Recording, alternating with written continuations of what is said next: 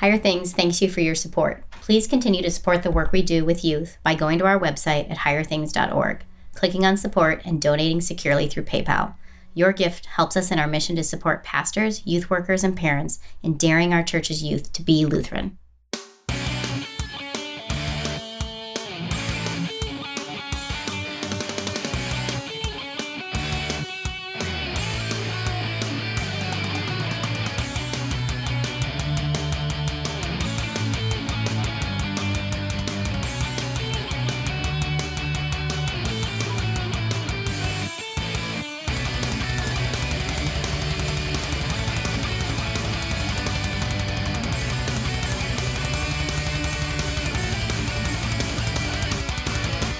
And welcome to the Gospeled Boldly podcast, where we confess with St. John, saying, These things are written that you may believe that Jesus is the Christ, the Son of God, and that by believing you may have life in his name. We are your hosts. I'm Thomas Lemke. And I am Pastor Eric Brown. And again, you won't hear this until the future, but I am a proud papa. My dad, my dad, my son is off to a second day of kindergarten. I don't think my dad is going back to kindergarten, but that, you know, although, although I do have to bring up something very quickly. I, I, did get a phone call from my dad, and my dad like, "So have you corrected your mistake on the Gospeled Boldly podcast yet?" He doesn't quite talk like that, but that's my dad voice for here. I'm like, "Well, no, Dad. what what are you talking about?" Uh, Pentecost isn't the festival of booths; it's the festival of the first fruits, which is true. It's the, the, it's the harvest fest. It's basically the uh, it happens right around the time when the the winter wheat comes in, which is interesting. Um, when I was Thomas's pastor in person, we were at a congregation in Northwest Oklahoma, which had uh, the wheat crop. It was winter wheat all over the place. You will verify that for me, Thomas, will you not? Oh, yeah, for sure. And without fail, it, they, they didn't do the harvest at Pentecost, but they had it two weeks later, the first Sunday after Trinity. So you go Pentecost, Trinity Sunday, and then the first Sunday after Trinity. And do you know what the the the uh, the the gospel text every time for that Sunday is in the one year series? No. It is the uh, master had a great banquet. Everything was prepared, and and all of one come to the feast, and all of one to like they they'd make excuses, and and it, without fail, I, would be up there and I'd be going my, over my sermon, and around half the farmers wouldn't have shown up, but their wives would be there because it'd be the first weekend of harvest, and like I, have got to get it in, mm-hmm, and, and I'd be preaching all these farmers' wives, just kind of be looking down, looking all awkward. It's just like every year, can't, can't the harvest come a little bit can't the harvest happen on on a day other than that. So it's like, like the oh yeah on, on the giant everyone skips day. Let's have the service about uh oh yeah this is why I can't come to church. Ah ha! yay! It was great irony. So yes, we're, we're flawed. we make mistakes sometimes. Go figure. All right. Okay. So uh, yeah, we, we we make mistakes. I don't want to say we make mistakes a ton because that's like, oh, we better not listen to them. They make mistakes. But we, yeah, we do this off the cuff, folks. Live radio, sort fallible, of. Fallible human being. All right. So with with that that great I was banging my chest, mea culpa, mea culpa, mea maxima culpa. Let, us hopefully let's not make any uh, massive errors today. So today we're going to hear about the stoning of Stoffen. Oh, wait, I mean, did, did, you see what I did there? Nope. I, I, I mispronounced his name, Stoffen. Well, okay, yeah, I guess that. Oh. I see the the irony, the attempted irony there. All right. Well, yeah, I see. It. But again, we don't always catch each other very well. So we are going to be picking up again at Act 754. So hopefully, uh, I won't get any angry text from kindergarten about my son going nuts while we're recording, and we'll carry on with life. So, uh, anything before you want to dive on into the text, Thomas? Ought we recap in any sense? I mean, Stephen's just given a full sermon, basically. Right. Stephen has basically okay. He he he ends up getting dragged before the council, and and they admit he looks like an angel, man. And and he basically goes over the history of the entire Old Testament. He sums it up because he'd been accused of overturning Moses. And he's basically, no, the whole point of, of the Old Testament, of Genesis, of all the promises to Abraham, to Moses, was to point to the coming Messiah. That was the point. And you know what? You killed him. And you know what? You stiff necked people. That's what your fathers did to the prophets. Because whenever anyone talks about the Messiah, people want to kill him. Mm-hmm. Whether it's the Messiah or whether it's the prophets pointing forward to, listen, you guys have dropped the ball. Repent. And their response is what? Now, when they heard these things, they were enraged, and they ground their teeth at him. But he, full of the Holy Spirit, gazed into heaven and saw the glory of God, and Jesus standing at the right hand of God. And he said, Behold, I see the heavens opened, and the Son of Man standing at the right hand of God. All right. Now, I want to make a, a beautiful or profound or, or interesting contrast. Note how I keep stepping that back. Okay. I think it's beautiful. Stephen has preached the law, mm-hmm. and they are angry. They are enraged. They're they're grinding their teeth at him. So I mean, he he's he's hit a nerve. The law has hit a nerve. They are upset. But then Stephen does something else. He looks up and he sees the, the veil between earth and heaven is pierced, and he sees the Son of Man standing at the right hand of God. Now, when we talk about at the right hand of God, don't we generally use the phrase seated, right? Yeah, Hebrews Yeah, certainly that- does. Right. That that's the seated is a matter of exercising authority. In the ancient world, if you were going to exercise authority, you always sat down. It's the judgment seat. If you're going to teach, you sit down to preach. What though is the implication of standing? Hmm. What's the Greek word for resurrection, Thomas? Anastasis, Which means literally uh, to rise again. to stand again, to be stas, stand, same thing in English. So when he sees him standing at the right hand, that is not only he's at the place of power, but he is standing, he's alive. It's a proclamation that Christ is risen from the dead. Mhm. With all your them, with all your fury, with all your bile you had against him, with all your attempts to circumvent and cut off this Messiah whom God sent, with all your desire to stop the plan of salvation that God has sent. Huh, look, he's risen. He's with God. he's at the right hand of the Father. And you know what? He's in charge. And he lives. You didn't work. You killed him and he still rose from the dead. Neener, neener, neener. Or maybe not neener, neener, neener. Uh, look, behold, the plan of salvation has been accomplished, even in spite of your stiff neckedness. Mhm. So it really is a, a a strong focus on a great gospel truth. Christ is risen. Yay! The law ticked him off. When they hear the gospel, though, because they want to cling to their sins, what do they do? But they cried out with a loud voice and stopped their ears and rushed together at him. Then they cast him out of the city and stoned him. And the witnesses laid down their garments at the feet of a young man named Saul. When they hear the gospel, they kill him. That that's that's what drives them over the edge. It's one thing if you tell about us about how we're jerks. All right, all right, we're not going to like that. But when you point to the resurrection, when you point to forgiveness and mercy and salvation won by Christ, that's when people really get angry. Thomas, Mhm. a little bit of speculation at the moment, or not speculation, but just broader question. Sure. Why do people get angry at the gospel? Yeah. That's kind of what I was talking about a couple of shows ago, I think, when I said that from a human perspective, it makes no sense. I mean, you got a bunch of people that uh, that believe something. Why why go in and, and start persecuting just on that account? Um, but but I guess the deeper spiritual reality of enmity with God that has been around since the fall is probably more to blame in this case, right? Yes, but I have a nuance on that that I'm going to present. Okay.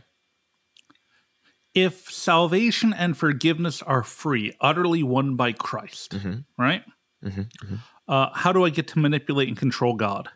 Oh yeah, it's you're Yeah, uh, ha- it, it means I am totally at His mercy. Uh, just as a when we're recording this, I'm getting ready to preach on the Pharisee and the tax collector, the the great Lutheran parable. yeah. And the the difference is the way we by nature want to relate to God, even though we are at war with God because of our sin, we still want to think we can manipulate him. Mm-hmm. That that if I just do nice things, then God will give me nicer stuff, right? Mm-hmm. Right. If I do more than Thomas does, then I'll have a better better relationship with God and he will give me more stuff than he gives to Thomas. Yay. Except when we're made to see that no, everything we have is given to us on account of Christ. It's not our righteousness, but His. In fact, as Paul will say, oh, yeah, I did more than the other apostles. Actually, no, it's not me. It, was the grace of Christ within me. It's not about me. It's never about me. It's always about what God does, what He gives, what He works in me and through me. And that leaves me no room for control over God. Mm-hmm. I don't get to control God. And there Stephen is. He's in the temple with guys who want to control and dominate God and make God jump when they want him to jump. And he says, No, you, you can't. You don't get to control God. He'll even raise the dead, raise the people you kill. in fact, that's what he's going to do all over. And that's when they lose it. We want to be in control. In fact, one of the things that comes up with this is when they when they lay their garments, who do they lay the garments at the feet of? A young man named Saul. Why would they lay the garments at the feet of this young man named Saul? Um, because he was the valet. no. Basically, Saul is the guy who is one of the guys of top rank. He's an up and comer. Uh-huh. He he is the one that that you want to impress but also Saul is up high enough to where he doesn't have to get his hands dirty even by throwing stones. Again, gotcha. this this is all about how do you how do you impress people? You well, see what I'm willing to do to show how good I am. All right? See how well I'm willing to orchestrate people doing things to show you how good I am. So the so, garment is kind of like a punch card and they're all throwing him down. Uh, check check me in. I'm I'm accounted well, for. well, it, it can get messy and you might get some splattering. You don't want to oh, yeah, yeah, stain yeah. your garments. Uh, so, all right, let's finish off the chapter very quickly. Sure. And as they were stoning Stephen, he called out, Lord Jesus, receive my spirit. And falling to his knees, he cried out with a loud voice, Lord, do not hold this sin against them. And when he had said this, he fell asleep. Now, again, this parallels Christ's death. Father, forgive them, they know not what they do. And the the great sermon of Stephen with incredible law ends with him getting killed, but the last thing he says, even being killed, is not a pox on both of your houses. it, it, it's it's yeah. Father, don't hold this against them. Why can he say, don't hold this against them? Well, he's just seen Jesus crucified and risen, which means no, it's not held against them. It was held against Christ and nailed to the cross. Yeah, even this sin, even this sin that's being done to Stephen, which is vile. Thomas, people have done some rotten things to me, but no one has ever actually stoned me to death. Mm-hmm. Or even stoned me to serious injury, except for like my, my toddler likes to throw stones at the moment. That's not intended. But and yet, even that sin, that sin of stoning Stephen to death, Stephen sees no in, in Christ. That is even forgiven.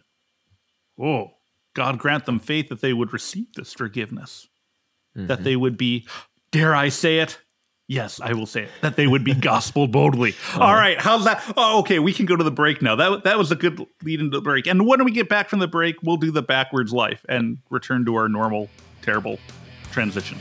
All right.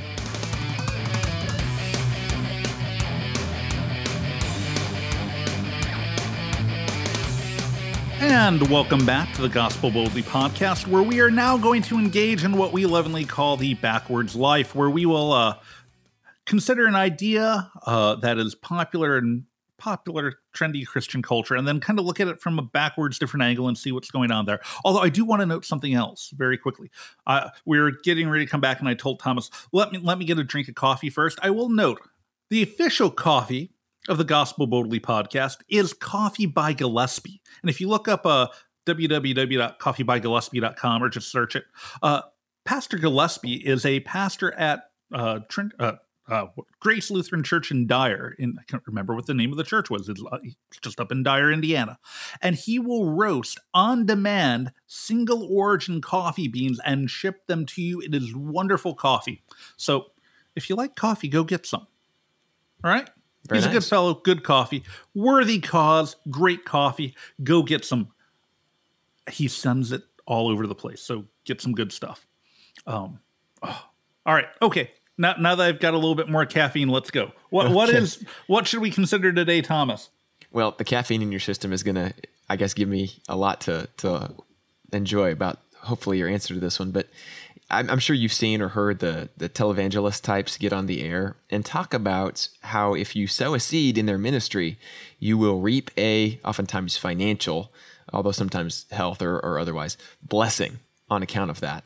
So, could you give me your backwards approach on this idea that somehow uh, a form of, could you even call it tithing, giving to these uh, ministries, maybe that's even a word best used loosely, uh, can can reap such wonderful rewards. Well, uh, is this where I should come on and say if you donate to the uh, Gospeled Boldly podcast, you, that's your Thomas, do we even do we even have a donation button? Uh, no, Oh, okay. Well, if you figure out a way to send a donation to the Gospeled Boldly podcast, you'd be extra blessed because I mean, we're not even set to receive that. Um, okay. You often get this idea again. This is going back to the whole idea of we can control God by our works, right?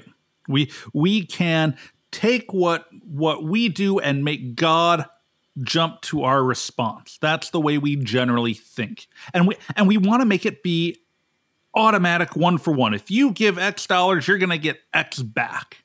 Do you see how nice and logical and utterly controlled that is? absolutely. Now, I'm going to go slightly off on this. You mentioned sowing a seed and getting a harvest. Now, when I hear that, I think of a parable that talks about God at work, God mm-hmm. sowing seeds. So you think if anyone would be like automatic causation, I do this, that happens, it would be God, right? Yeah, man. Yeah, Ooh. quid pro quo. Right. Come on. All right, all right. And yet, consider, Thomas, the parable of, well, we call it the parable of the sower. Really, it should be called the parable of the seed. Man goes out to sow, throws seed all over the place, and some lands on the path, some lands on rocky ground, some lands in weeds, and some lands in good soil. And the first three types peter out. Mhm. And it's only on the fourth soil where there is a harvest. And Jesus tells us that the seed is the word of God. All right? So, ponder this. Jesus tells us that when the gospel is proclaimed, really we should probably only expect a quarter of it to work a quarter of the time. Mhm. All right. So, so th- all right. When God is at work, when God is doing His godliest God thing, yeah, it brings back a, a result twenty five percent of the time. Right. So, so on the one hand, that that whole oh, if you do this, it's definitely going to do that. Ah, that's just terrible. But second of all, do you notice how much more realistic Jesus is with his preaching?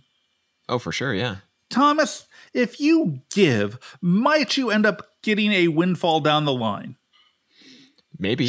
Sure. If you don't give, might you give a win- get a windfall down the line? Yeah, it's possible. Because who's in charge of giving you that windfall? Uh, James would say God. Exactly. It's so and God's going to do what God is going to do and he and, and he's going to do it not because of what you have done but because of what he knows is good for you. All right, as we record I, I I I do not buy Powerball tickets often. I buy them when it gets over half a uh, half a billion dollars. Like okay, Nice. okay, I I I I will gladly throw away four dollars or six dollars. I, I will donate that to to the the great giant fund of chance.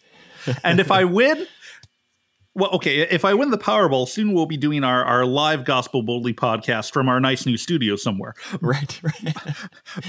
But that's not going to happen, and I know it. Okay, so but all right, I, you don't control the windfall. That that's not in my. Oh, but, maybe if I preach a really good sermon, God will make sure that I win the Powerball because I actually preach on Saturday night right before the drawing. Oh yeah, that'd be stupid to think. Why do I think I get to control God and his his uh, providential care of the universe? It becomes the giant ego of man, thinking that we can control everything, whereas God is much more willing to say, "All right, guess what? In the world, things go wild and woolly, uh, and and often good is met with bad." Stephen preaches. That's a good thing. What happens to him? Get Yeah. stoned. Yeah. So yeah, so the idea that that that oh well if I do a good thing then then good good things are going to happen. Well, congratulations, you're teaching karma. There you go. So it is a foolish thing. But having said that,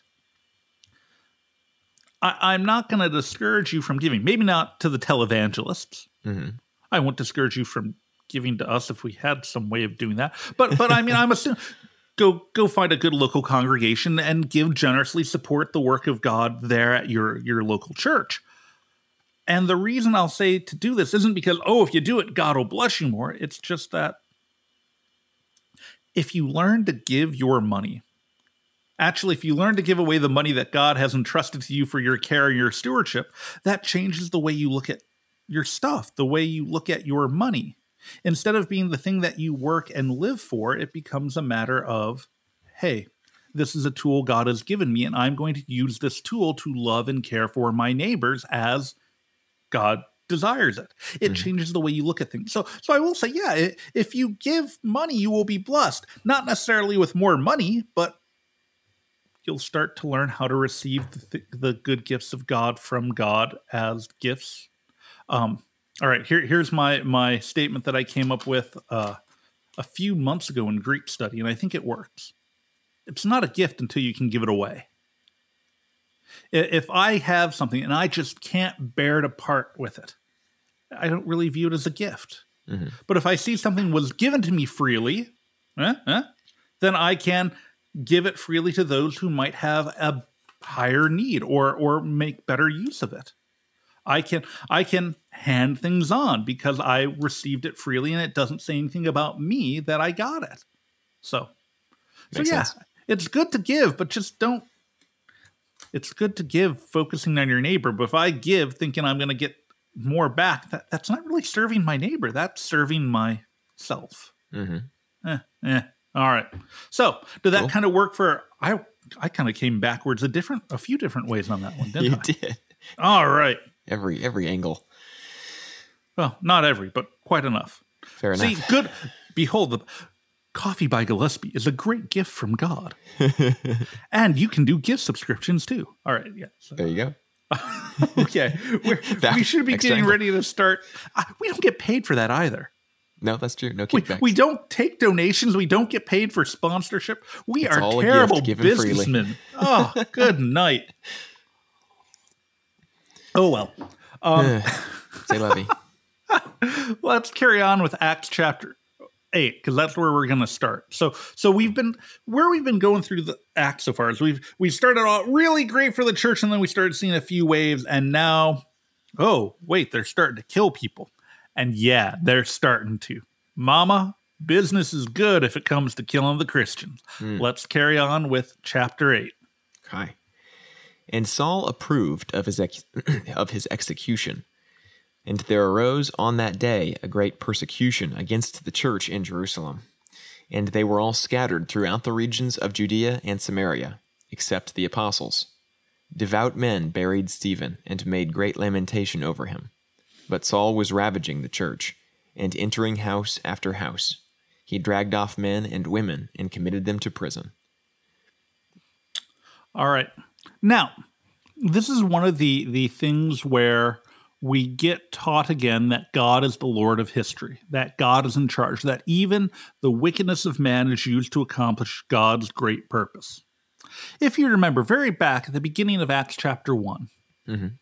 Jesus, as he is getting ready to ascend, tells the disciples, the apostles, that the gospel will be proclaimed starting in Jerusalem, Jerusalem. and then going to All the nations. Samaria and then all the nations. Right. And what has happened?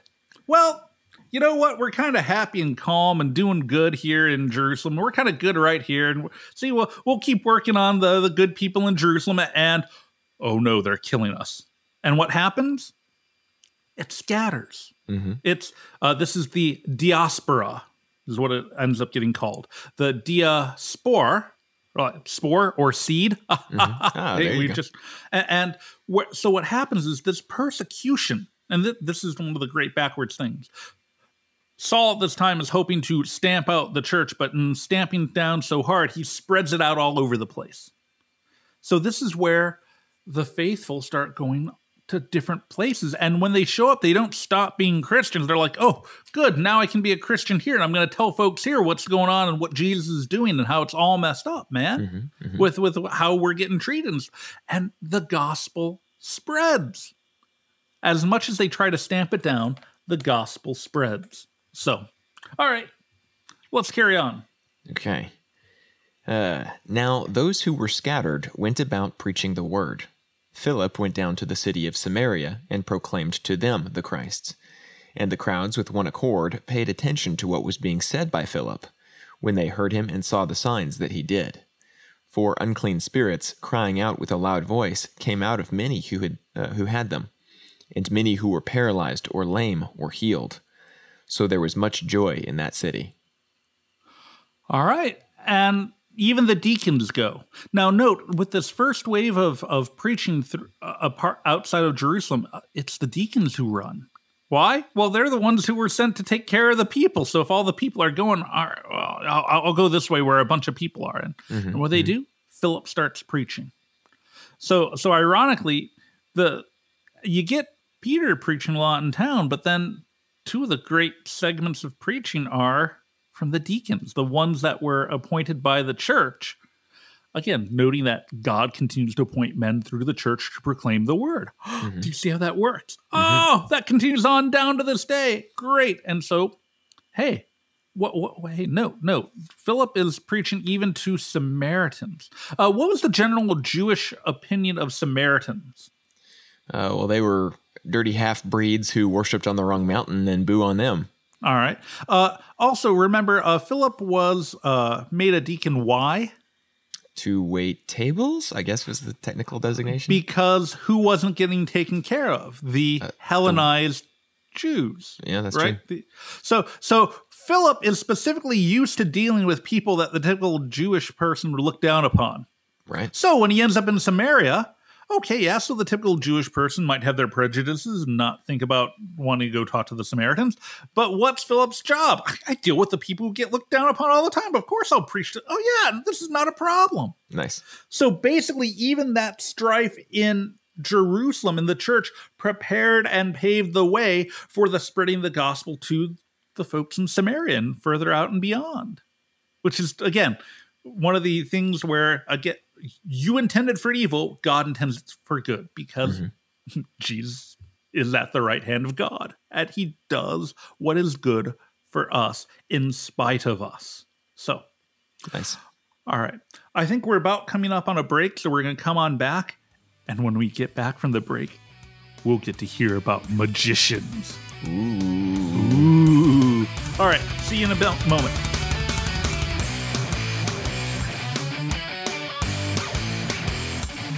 And we're back on the Gospeled Boldly podcast, and and now we are in Acts chapter eight, and Philip is preaching out in the country, and we're gonna run into the most famous magician of all. Well, okay, actually, no. That, that for for us, that that's probably you know I don't know Merlin or something, Harry Potter. but or Harry Potter now, yeah. but but in the ancient world, this was the guy who was famous. In fact, a sin gets named after him. Ooh, how's that for a tease? All right, let's go on and learn about uh, Simon the Mag- Simon the magician. So, if you'd start in chat, uh, verse nine, eight, verse nine. Okay. But there was a man named Simon who had previously practiced magic in the city and amazed the people of Samaria, saying that he himself was somebody great. They all paid attention to him, from the least to the greatest, saying, This man is the power of God that is called great. And they paid attention to him, because for a long time he had amazed them with his magic. All right, something very uh, interesting to note about the ancient world, and actually what comes up in the early church. There, it was semi-common in in the eastern part of the Roman Empire, in what was used to be called the Orient, which we'd call the ancient Near East, to where you would think that people would be manifestations of aspects of God's power. So when they say that uh, this is the the the man is the power of God, that is called great. Uh, if you if you see in the ESV, great is capitalized, and what that denotes is there was sort of a, a an idea where God would have like 55 attributes or whatever, and, and, people would be manifestations of each of these. And you have all these weird, complex cosmologies. So basically, this that's the guy the gig the guy's got going. He he is basically setting himself up almost as a demigod or an, a, a shard of God, if you want to think of that, like a, a sliver or something. And so he's a wonder worker. And you had guys who could do these, who manipulated spiritual forces and stuff like that. So, come along, carry on. Okay. Him. Let's see. Um, okay. But when they believed Philip as he preached good news about the kingdom of God in the in the, the name of Jesus, they were baptized, both men and women. Even Simon himself believed. And after being baptized, he continued with Philip and seeing signs and great miracles performed, he was amazed. Now, Simon was used to doing some wonders, but when he sees what what the real deal is, he he's astonished and he believes he he converts to Christianity. All right, so th- this sounds like this is going really good, right? I mean, e- e- even even the Magi, because that's what he would basically be doing, is converting. Th- this is awesome, and yet, carry on. Now, when the apostles at Jerusalem heard that Samaria had received the word of God, they sent to them Peter and John, who came down and prayed for them, that they might receive the Holy Spirit, for he had not yet fallen on any of them. But they had only been baptized in the name of the Lord Jesus. Now they laid their hands on them, and they received the Holy Spirit. Now, when Simon saw that the Spirit was given through the laying on of the apostles' hands, he offered them money, saying, Give me this power also so that anyone on whom I lay my hands may receive the Holy Spirit. Now, what are they talking about here? What what is this power of the Holy Spirit that they're talking about? Uh I frankly I don't know exactly. This is the power to this is ordination talk. Oh, okay, okay. This is remember the gift that you received on the land. So so they have a bunch of people that were baptized, but Philip's not ordaining anyone. No, no one's being set up to establish the church and be a preacher. All right. So, okay. so you've just got so so James and Peter. Sorry, not James. Peter and John. Yeah, Dad, I caught my air.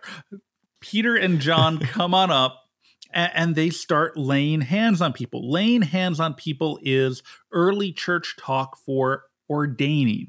It is the the you are now authorized and sent to go and preach in this place. Now, the problem is Simon sees this and says, okay, this is actually kind of cool. I want to get on this. All right. All right. So, what do I got to do so I get to be able to be the one who can start ordaining people, man? Yeah. What, yeah. what, what can I do? All right. So, carry on. Okay. Let's see. but Peter said to him, May your silver perish with you because you thought you could obtain the gift of God with money. You have neither part nor lot in this matter, for your heart is not right before God. Repent, therefore, of this wickedness of yours, and pray to the Lord that, if possible, the intent of your heart may be forgiven you. For I see that you are in the gall of bitterness and in the bond of iniquity.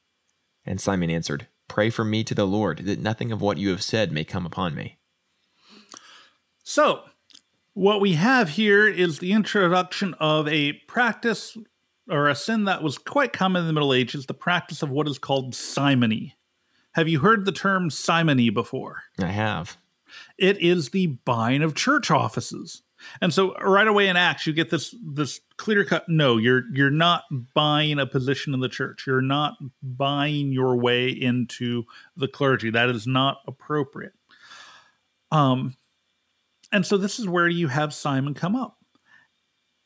And apparently now I'm going may, may, I may I go outside of the Bible for a bit, Thomas? Yeah, hit me. In into church history. Um Thomas uh not Thomas.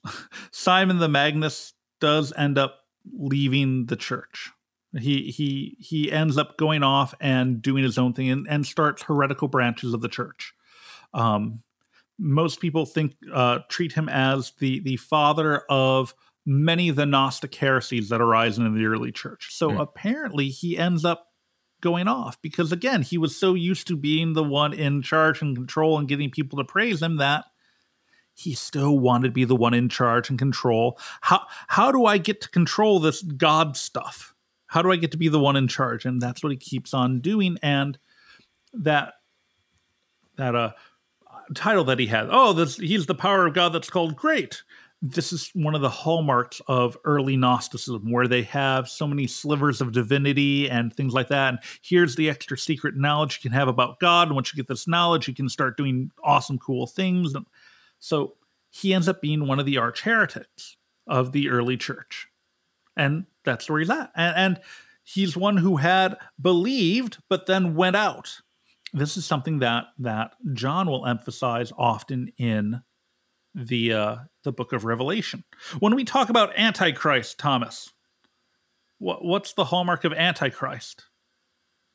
Um, from from First John or from Revelation, hmm. that they hmm. came out from us, but we're not part of us. That they they come in the church, they they are in the church at a moment, and then they splinter off because again they aren't interested in receiving good things from Christ, but rather, I want to be the one in charge. And they set themselves up in opposition to God, pretending to be God. Right. Okay. So, so he, here you go. Now, now we're starting to see even the rise of Antichrist coming because that's what that's what he is. He he's he's really, if you want to put it this way, he's the first one to openly apostate from the church. And this is why they're telling that story because in the early church, when Luke writes the Gospel of Acts, you're gonna have heard of Simon, Magus and and uh, all the other things that he's doing, and and oh, okay, so that's his story. All right, that's where that happens. Mm-hmm, so mm-hmm. does that make sense? Definitely. All right. Any other thoughts on Simon Magus or the the sin of simony? No, Thomas, you cannot bribe your way into being a pastor. It's not good. That that is not the appropriate way to doing it. Well, uh, I'm sure with seminary costs these days, it's it's expensive enough as it is before any bribes. We're we're, we're not going to set up the uh, the send send five hundred dollars into the Gospeled Boldly podcast, and and Pastor Brown will send you a certificate of ordination, and then you can do marriages in your state. No, we're not going to do that. That is not appropriate. So, all right, let's carry on and get a little bit more with Philip, because because Philip's going to keep going on, or actually more, God's going to keep Philip at work. Yeah. Now, when they had testified and spoken the word of the Lord, they returned to Jerusalem, preaching the gospel to many villages of the Samaritans.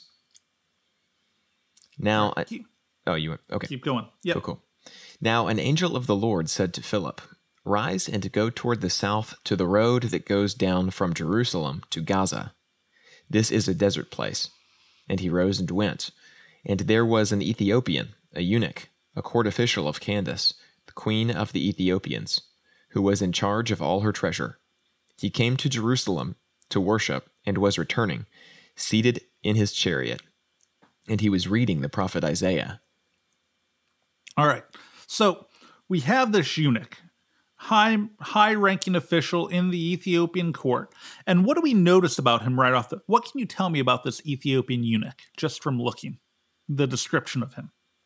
Well, he's riding a chariot, so but we already know he's fairly high up, so that makes sense. Um, he is seated there reading Isaiah, so he has the Hebrew scriptures. He's he's a practicing Jew. He's yeah, of the he's Jewish devout. faith. Now, this is one of the things too. Uh, Ethiopia actually was a strong hotbed of of Judaism in the ancient world. There were a lot of Jewish folks in in Ethiopia. In fact, even to this day, you have a lot of very old customs from from Ethiopia. Well, don't uh, you know that's because the uh, the Ark of the Covenant's there in Ethiopia? Oh yeah, the Ark. well, did you see that it just got stolen? They just reported that oh, it was stolen. That's oh convenient. no, that's one of the traditions. One of the churches in Ethiopia claims that they've got the Ark of the Covenant, and part of the reason for this is that uh, who was the king of Israel who had a lot of interaction with Ethiopia? Solomon. Solomon. One of his wives was the queen of Ethiopia. So it, it's long, long history. And you did have plenty of Ethiopians who were of the Jewish faith. So there you've got the guy, and he's sitting and he's reading the scroll of Isaiah. Mm-hmm. Again, most people didn't have their own personal copies of any part of the Bible because books were insanely expensive. This guy has wealth and power. He's an educated, powerful Jewish fellow. So, carry on. And the Spirit said to Philip, Go over and join this chariot. So Philip ran to him and heard him reading Isaiah the prophet and asked, Do you understand what you are reading? And he said, How can I unless someone guides me? And he invited Philip to come up and sit with him. Again, just a little nuance about the ancient world. Note that that Philip hears him reading. In the ancient world, you always read out loud. Hmm. So, just because you didn't read quietly, if you could read, your duty was to read out loud so that anyone passing by could hear and understand. In fact, if you went to the library, you'd check out the book and then go stand under the porch outside and say, I'm going to read uh, Plato's Republic, the third book. And you'd read it out loud, and anyone who couldn't read but was passing by could stop and listen and be educated that way. Nice. So if you could read, you always read out loud. That that's just the way they worked in the ancient world. So carry on. Now the passage of the scripture that he was reading was this Like a sheep he was led to the slaughter, and like a lamb before its shearer is silent, so he opens not his mouth. In his humiliation justice was denied him. Who can describe the, uh, his generation? For his life was taken away from the earth. And the eunuch said to Philip, About whom, I ask you, does the prophet say this? About himself or about someone else?